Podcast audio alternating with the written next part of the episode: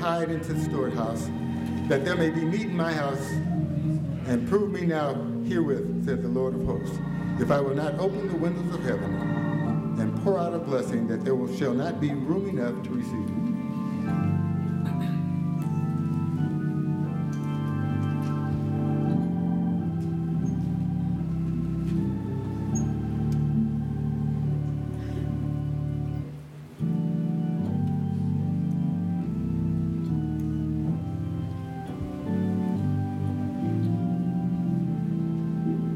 Heaven, we come to you this morning, praising you for all that you've done for us. We ask, Lord, that you would receive, accept this offering, and use it for your work to help the soon coming of Jesus Christ. In Jesus' name we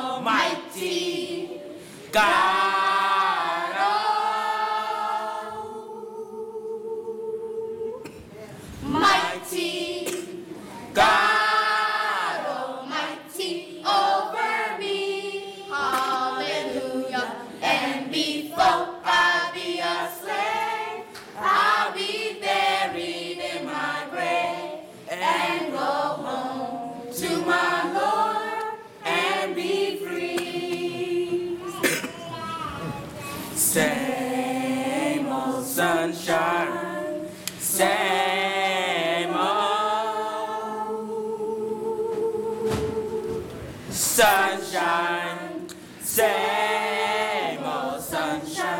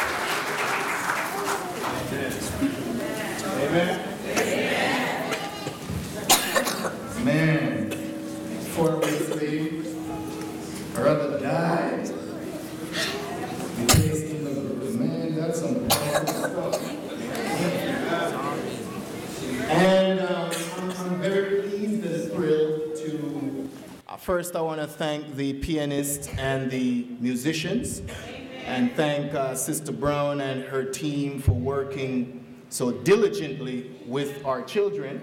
And um, up here we have the Abundant Life Christian Academy Choir. Uh, with the, amen.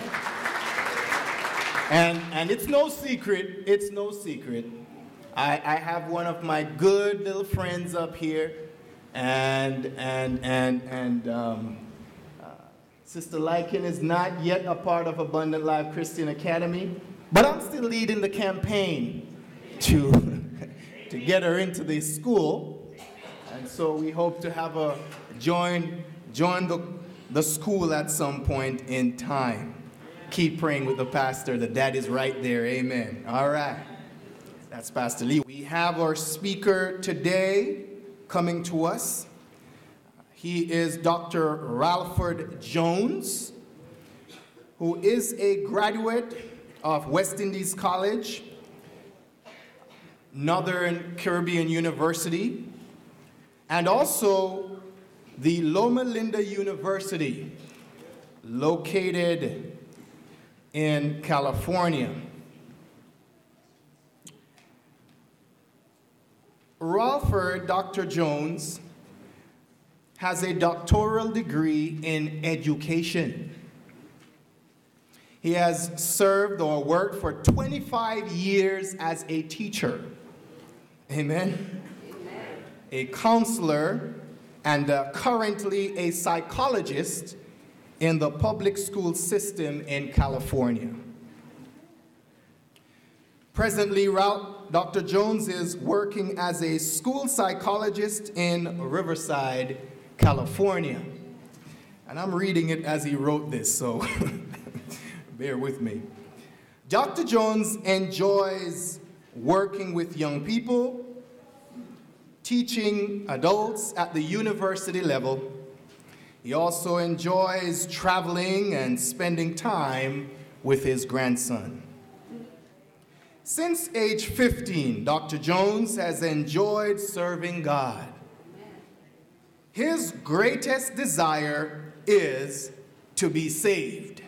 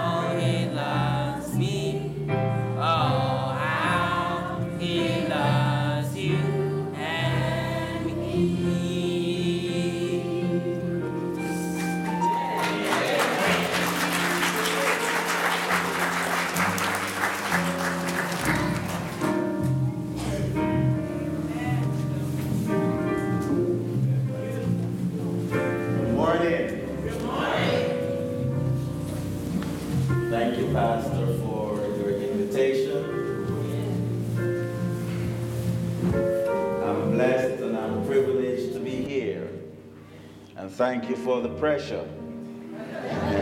You know, I thought I was pressured a few weeks ago when he called me, but I'm even more pressured today by his last statement.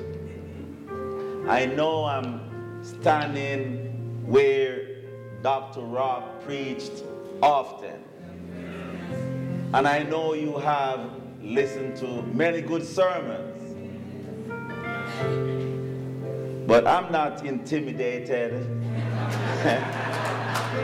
I'm just going to allow myself to be used by God. And if that's good for you, it's also good for me. Let's bow our heads as we pray. Heavenly Father, you have been so good to us. You have blessed us abundantly beyond our expectations. You have allowed us to be here today. Another demonstration of your love and your blessing. And so, Lord, as I stand before your people, I ask that the words of my mouth and the meditation of my heart be acceptable in thy sight. O Lord, our strength and our Redeemer.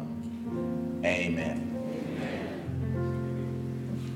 Today I wish to speak to you on the topic the convergence of two important stories. Two important stories. The first is found in Jeremiah chapter 18, verses 1 through 6 was ably read by our elder. I can hear you turning the pages. So, as you're turning, let me just inform you that this was a message primarily for Israel. However, this message or this narrative is loaded with relevant applications and pertinent implications for our time. Although it is an old message, it is also a new message for all of us here today. It is a message about broken people and if we are broken, which I suspect we are, it is also relevant for us today. It is a message about second chances. Let me see the hands of those who need a second chance today. Certainly, I need a second chance, and this is a message about second chances. This is a simple, straightforward scenario, laden with profound truths about God's goodness and human sinfulness. This narrative highlights God's patience with us and his skills and power to restore brokenness. This is also a depiction of Israel's condition and God's special message that it doesn't matter how far you have been, it doesn't matter how many times you have messed up, it doesn't matter how broken you are, He still loves you. Oh, how He loves you. Oh, how He loves me. Isn't this a wonderful God we serve? Let me just give you a background for the message before we look at this story. Israel was in spiritual decline. They have practiced idolatry for many years and they have engaged in all manner of evil. The prophets were dishonored and worship to the true and living God was like a strange practice. To some who continued to worship God, they wondered if God was able to redeem their nation. And so the fate of Jerusalem was weighed in a balance. And during the fourth year of their king Jehoiakim, who was king of Judah, God wanted the children of Israel to know that their nation was weighed in a balance. And so he sent Jeremiah down to the potter's house so that he could be informed and be reminded also of his nation's condition. And so he could also understand of the expansiveness or expansion of God's awesomeness and awesome love for such a broken nation. This king, Jehoiakim, was a young man about 25 years old. And he had the privilege of rule for 11 years from AD 635 to AD 597. His name, listen to this, his name means he whom Jehovah has set up. However, he is remembered for burning the manuscript of one of the prophecies of Jeremiah because Jeremiah has criticized him and criticized his policies and insisted on his repentance and strict adherence to the law of God. In 599 BC, Nebuchadnezzar, and you know the story of Nebuchadnezzar II, he invaded Judah and laid siege to Jerusalem. In 598 BC, Jehoiakim died, and his body was thrown out the walls to be eaten by vultures. What a sad end.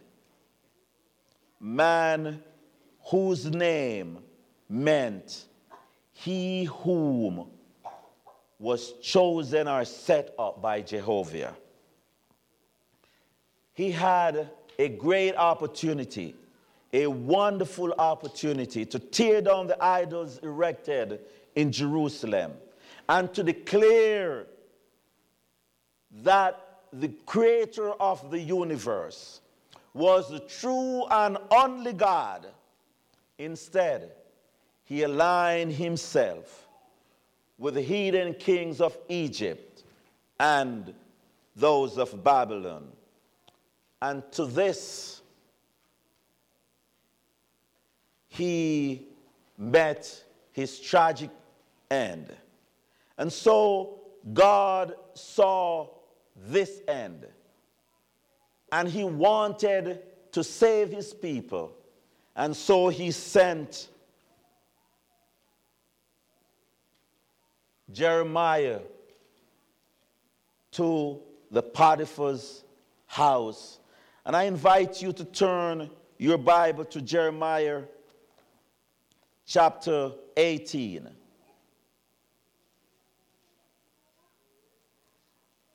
And let's look at the story. This is the word that came to Jeremiah from the Lord, reading verse 1. Go down to the Potiphar's house, or sorry, the potter's house, and there I will give you a message. Now, this second verse tells us that this is not a new story, it's an old story. Which one of us here is willing to be led by God to go somewhere, and when we go there, we will hear the message? This is an old story. We like to know why we are going where we are going. Even the little children, when you ask them to do something, what's the first question they'll ask you? Why? So, verse 2 tells us that this is an old story. And probably some of us old timers can relate to this story that when our parents told us something, it, it was not in our vocabulary to ask why. I think you can identify with that. Do I hear an amen for that? Listen to Jeremiah. So I went down to the pot, to the potter's house, and I saw him working at the wheel. But the pot he was shaping from the clay was marred in his hands. So the potter formed it into another pot, shaping it as seemed best to him. And then verse 5 Then the word of the Lord came to me. This was when Jeremiah was getting the reason for going down to the potter's house for the first, for, um, by the command. And listen to this, verse 6. And I want you to remember this if you have forgotten anything that you have read or you heard today. O house of Israel, can I not do with you as this potter does, declares the Lord? Like a clay in the hand of the potter, so are you in my hand, O house of Israel. One of my favorite teachers on my high school campus is Mr. Sheeline. He is a ceramic teacher, a wonderful gentleman. When I have some emotionally disturbed students who need some therapy and they have difficulties in other classes and some of the teachers are not willing to accept them. This gentleman always willing to accept these students because he believed that when they're able to work with clays, it can transform them into something differently. And so I would go there sometimes just to be reminded that God is not finished with me yet. I'm still in his hand. A good place to be a good place to be. And so my last visit there was on Thursday. And I looked around just to be reminded that I was going to speak today that we're still in the potter's hand. And so I want you to get two things from verse 2 that sometimes God sends us to places that are not comfortable. He takes us out of our comfort zone to places that are less comfortable in order to teach us a lesson You know, the prophets, though they were not rich, they had a higher standard of living than the potters. And so God had to take Jeremiah from where he was down the unpaved road to teach a profound message. And then the second thing I want you to think about when God sends us to see and to hear his message, we should allow our senses to be in tune with his communication. Too often we have allowed our spiritual attention deficit disorder to prevent us from seeing and hearing God's message. During my years as an educator, as a teacher, as a counselor, and now as a psychologist, I have come to understand that we as a people, and I know we have a mixed audience, but I think for you can all bear with me today that we as a people, sometimes we like to talk too much. Now, I want you to, to, to listen to this. I want you to listen to this. And it's not a Jamaican talking about an American. I've been here 30 years now, and I'm American. And, and so I'm talking about my grandson, and I'm talking about my daughter. I have noticed that in all classrooms, some of us are too animated when we should be sitting still. We are too noisy when we should be quiet listening. And because we have disallowed our senses to operate,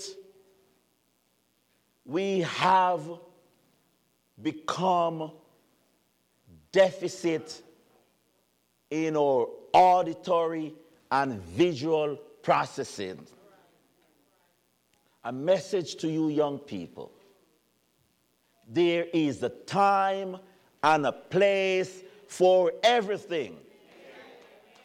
And this is my easy formula for many of the students that I see. There's a time and a place for everything.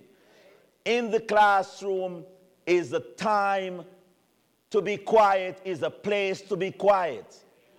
Out on the playground is the time to talk all the talk you want to talk. It's the time to talk all the mess you want to talk.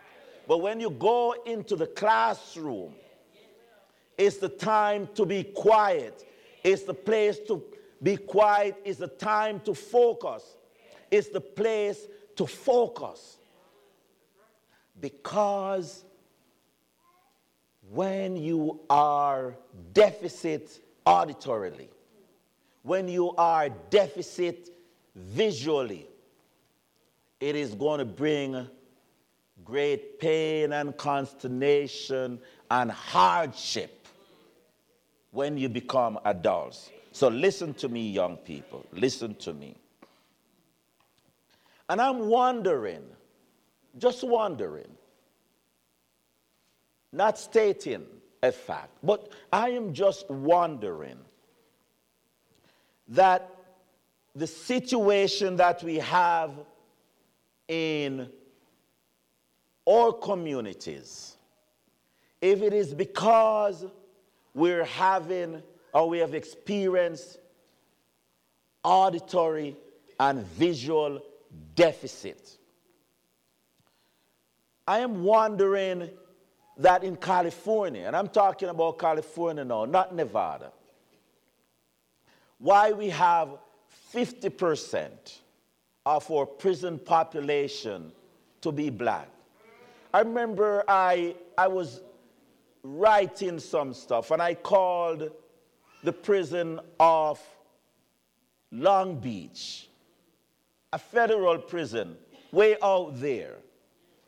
And, and I asked, what's the population? I'm not talking about the state prison now, Chino, which is close to Corona, where I live, that has at least 50% of the population. And we know that California has about 13 or 14% black population.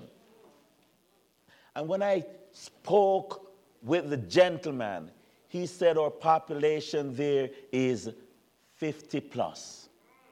Federal prison. I am wondering, just wondering, not stating a fact, but I'm just wondering is, is it because we talk too much when we should be quiet? I'm just wondering.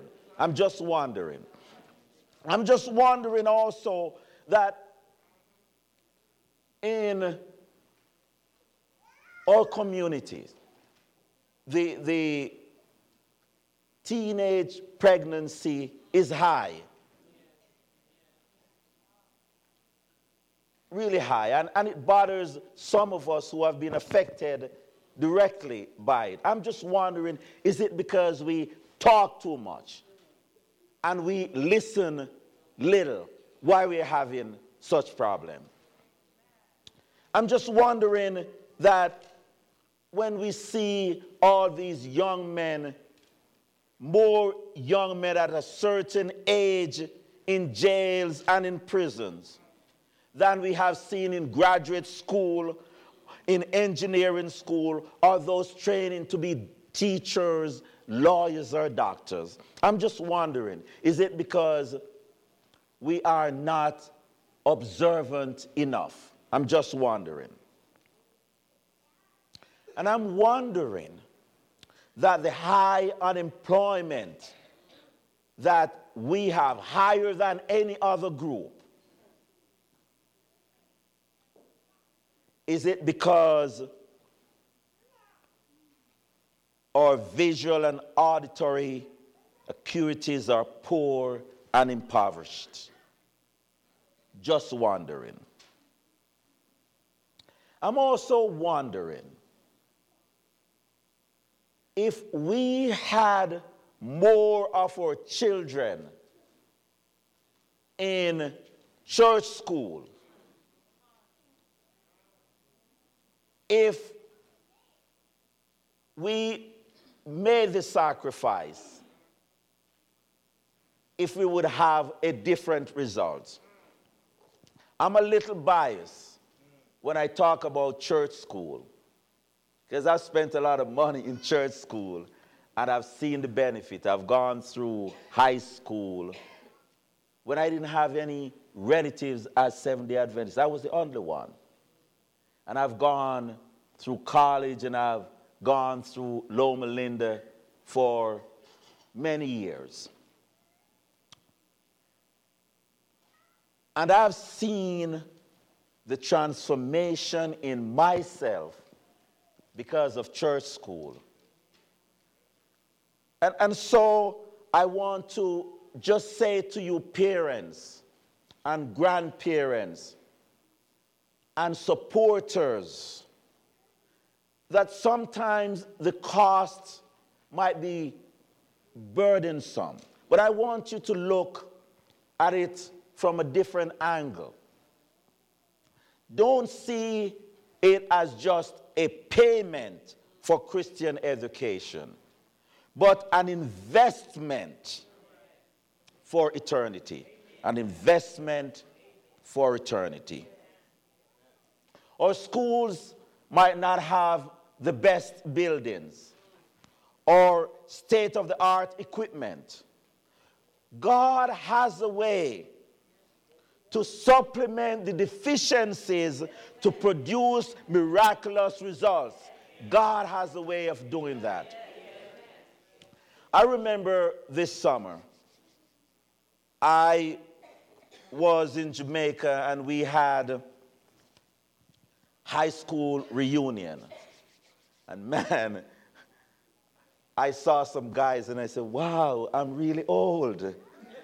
Really old. uh-huh. But you know, I'm thankful to God because some of them said, man, what are you doing? Thankful to God that He has kept me all these years. And I heard a young man, I heard a young man who talked about being in the gang. And he went to West Indies College, now Northern Caribbean University, with some of his friends. And they were all expelled. And he was on the verge to be kicked out. And how he was transformed, and he's now a pastor in Central Jamaica Conference. And I sat there and I just said, Thank you, Jesus. Thank you, Lord. Because we serve a wonderful God. And if our children are in God's hands, that's the best place for them to be the, for them to be. And so let's go back to the story. Let's look at verse 3. So I went down to the potter's house and I saw him working at the wheel. I want you to visualize with me what was taking place. Just picture a wheel spinning or two wheels, one being pedaled and one being turned. Well, the pedaled one in the bottom allowed the top one to be turned. And here was a man working with clay. Something that is insignificant, something that has little value. And I talk a little more about that later. And so Jeremiah was seated there and was wondering, why do I need to be here? But he has trusted God enough to the point that he knew there was a time and a place for everything. And so while he was watching, verse 4, he saw something strange because he was getting into it. He was watching something of beautiful, probably the most beautiful pot he has ever seen. And suddenly, this thing crumbled. And he was wondering what just happened here. And he was about to ask a question, and then he remembered that he was there as an observer and not an interrogator. And so he kept quiet. But just thinking of this imagery, it elicited from me this operative question What caused the pot to crumble in the potter's hand, in the skillful hand. What happened? There are many speculations. Some think there could be a small pebble, undetected by the skillful, trained eyes of the potter. Some believe that the mixture had some problem, wasn't the right type of clay, and so probably needed some supplement or it needed water.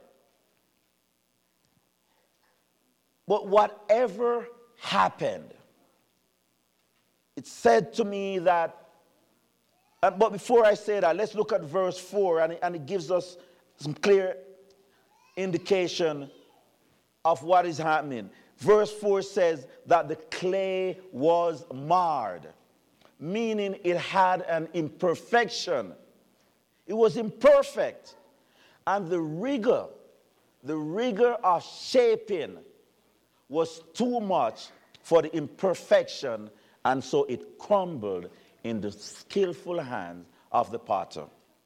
What a place to crumble.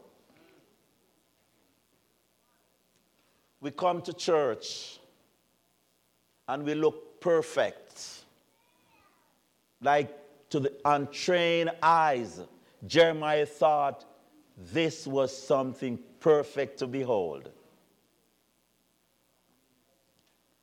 Well, we have flaws that immobilize us to stride to what God wants us to accomplish. We're arrogant. We have jealousy. We are proud.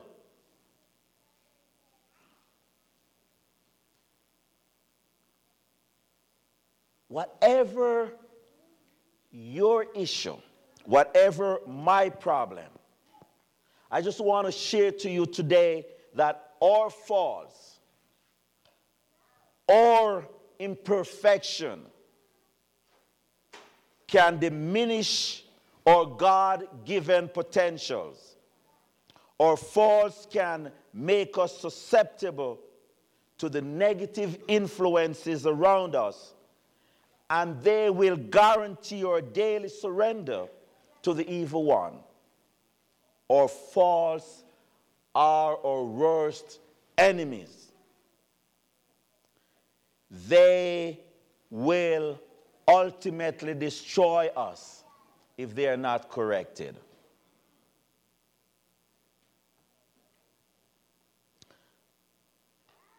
The clay, the pot was marred in the potter's hand.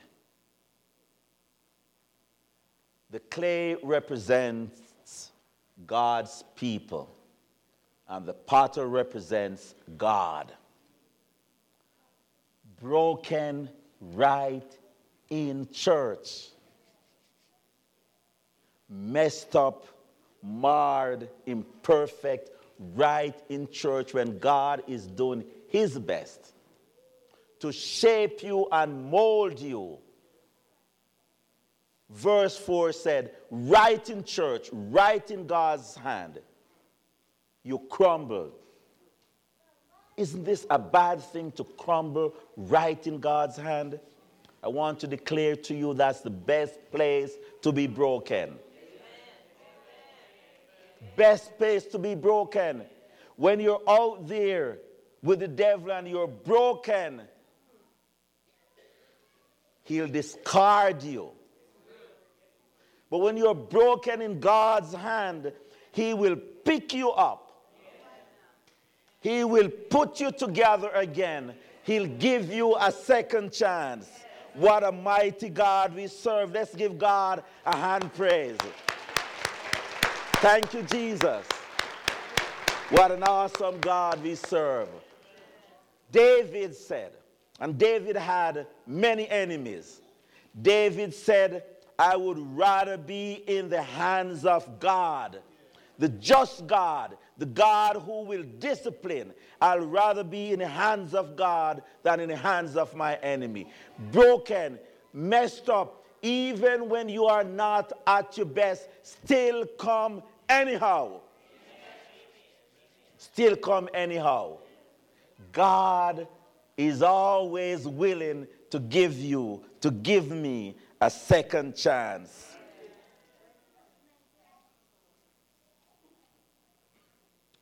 Clay is a common thing that does not demand a high price. We know that, right? Clay does not worth much of itself until it is made into a pot or something valuable. Someone has said, it is the art which gives the value and not the material. Remember that.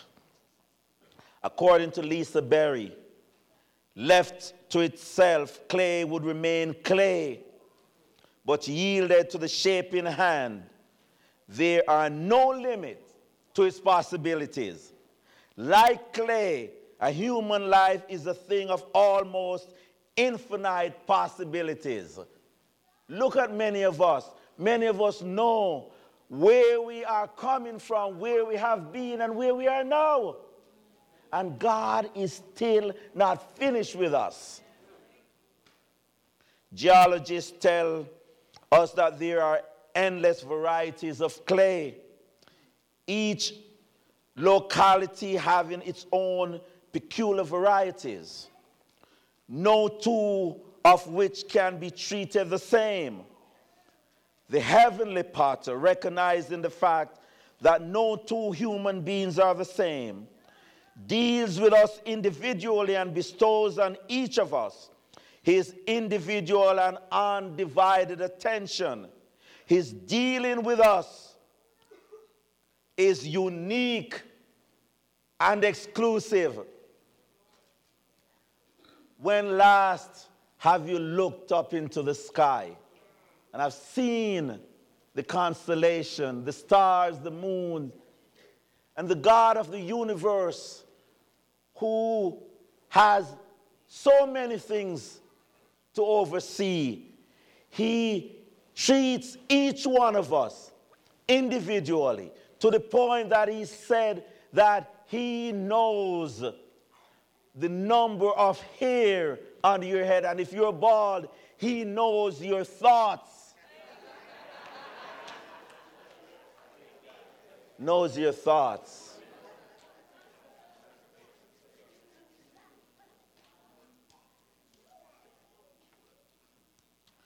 Sometimes the trials we face and the sufferings we experience are part of the process to shape us into the vessel God can use for his service. Are you going through hard times, difficult times? Don't give up. Do you feel unworthy? Do you feel that you have let God down too many times? Don't give up. Stay with God. Hang in there because if you're faithful, God will be faithful. He who has started a good work in you will finish it, will complete it. Don't give up on God, He will not give up on you. Isaiah 64 8 reminds us that we are the clay and God is the potter. So, despite our difficulties, just remember that God is the potter.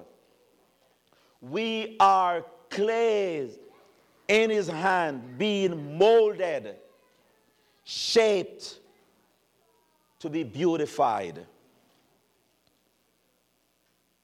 Adelaide Pollard's beautiful song, I think it is fitting for this moment.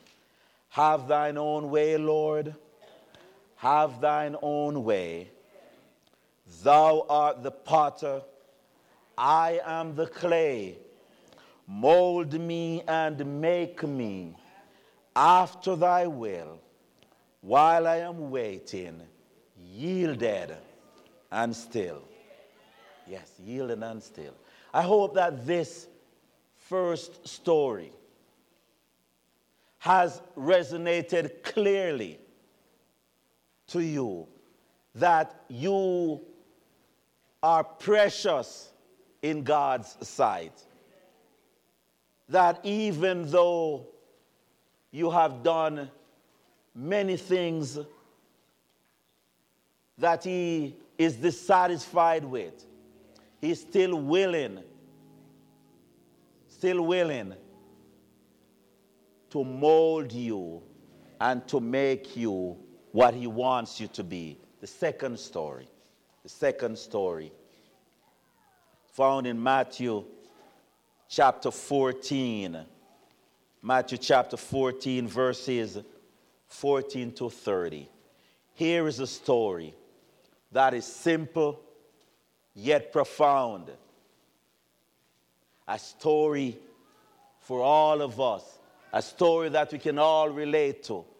The Bible says a certain man, probably a wealthy man, decided to travel into a far country, says, into a far country. And he decided to give his property to some individuals. The Bible said three people. So he called one and he gave this one person five talents. Five talents. To the next, he gave three, and to the next, he gave one.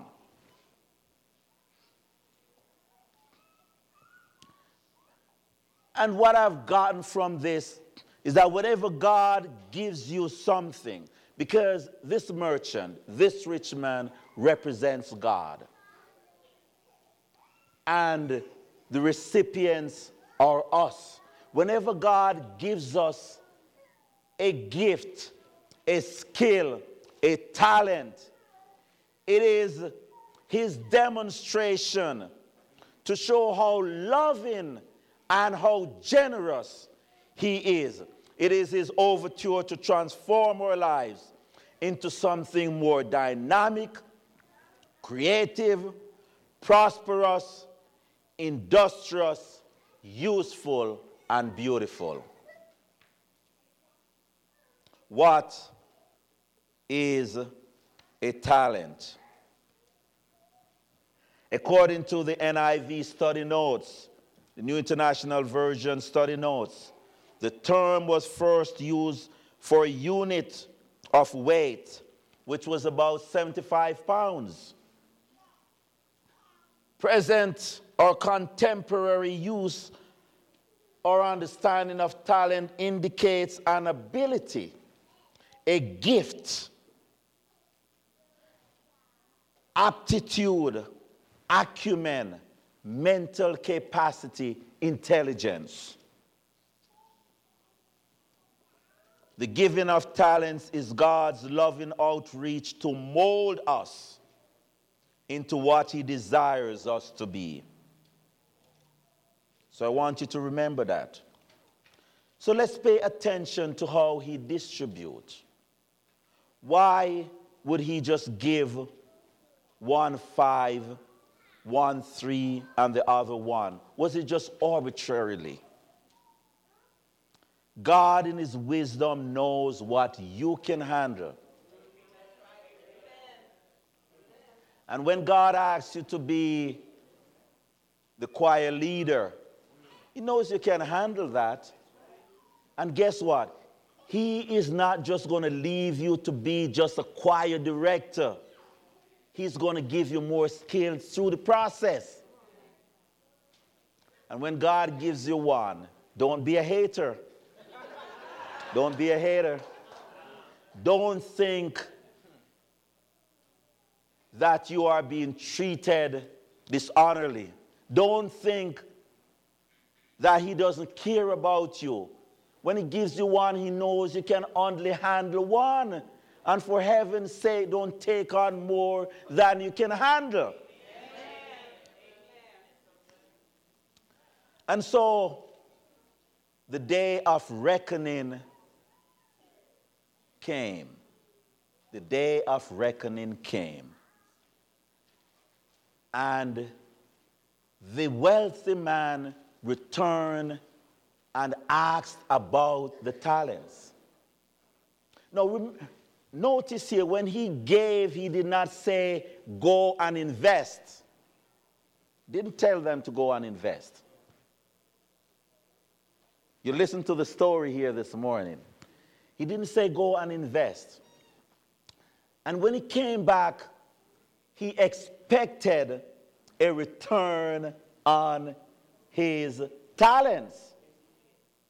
And so he went to the first person, and the first person was so excited, just come running and praising the Lord. I am so happy I had gained 100% on my investment. The Lord was pleased. What the Lord what did the Lord say? Well done, thou good and faithful servant, thou hast been faithful over what? A few things. I will make you ruler over many things. Enter into the joy of my Lord. Is it possible? Is it possible that when we lose our joy, when we are grumpy old men and grumpy old women and grumpy teenagers, is it possible that we have not invested wisely with what God has given to us? Is it possible? I'm just asking a question. Is it possible? To the second person, person was just rejoicing. Man, I had three talents, and now, praise the Lord, I have six talents. Person just came running from the back and just praising God. Because where God takes you, He's not satisfied with where you are. He will take you far beyond where He has found you. And He will not take you to a place or on a journey where progression is impossible. Yes, he will not. And so the pronouncement was the same. I want you to notice that to the person who gained five. The pronouncement was the same to the person who gained three. Thou hast been faithful over a few things. I will make you ruler over many things. Enter into the joy of my Lord. Then to the one, to the hater, to the hater, he had excuses long from here to the parking lot. You know, Lord, you know, I, I, felt a little hurt. I felt I was this. You know, I, I thought I was popular. I thought I was the man. I thought I have a lot to offer and I really felt hurt and dishonored that you had just given me one talent. And so, you know, I had to go home to think about it. And every time I thought about it, my self esteem declined. And I started getting depressed and I had to go and see the psychiatrist. And now I'm on Prozac and I'm immobilized. And, and so, Lord, you know, I'm sorry, but here's your one talent. That was not sufficient for God. It was not sufficient. And, and, and what did God said? Verse 26 you wicked, lazy servants. So you know that I harvest where I have not sown, and gather where I have not scattered seed. Well, then, you should have put my money on the deposit within the banks, so that when I return, I would have received it back with even 1% interest. So when you think you have some real good excuse, God is not going to accept it. The fact that He has given you your talent, He requires of you to use your talent. And I'm talking to all of us, and especially young people. You are the ones 20 years from now who will be running the church and less than that. And, and the, if you're good in math, if you're good in history, whatever your talent is, get the best possible grade you can. And I know, I know that some of our young people think it's not cool to be smart. Yes, it is. It's not cool to be dumb.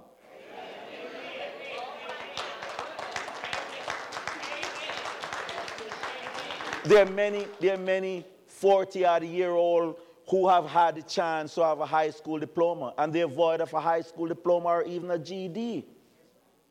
There's some think, oh, it's a white man thing. Education is a people thing. As a matter of fact, God is the author of education. It's a God thing.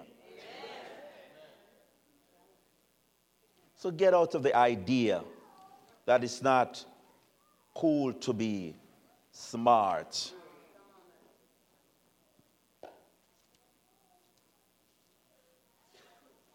And so,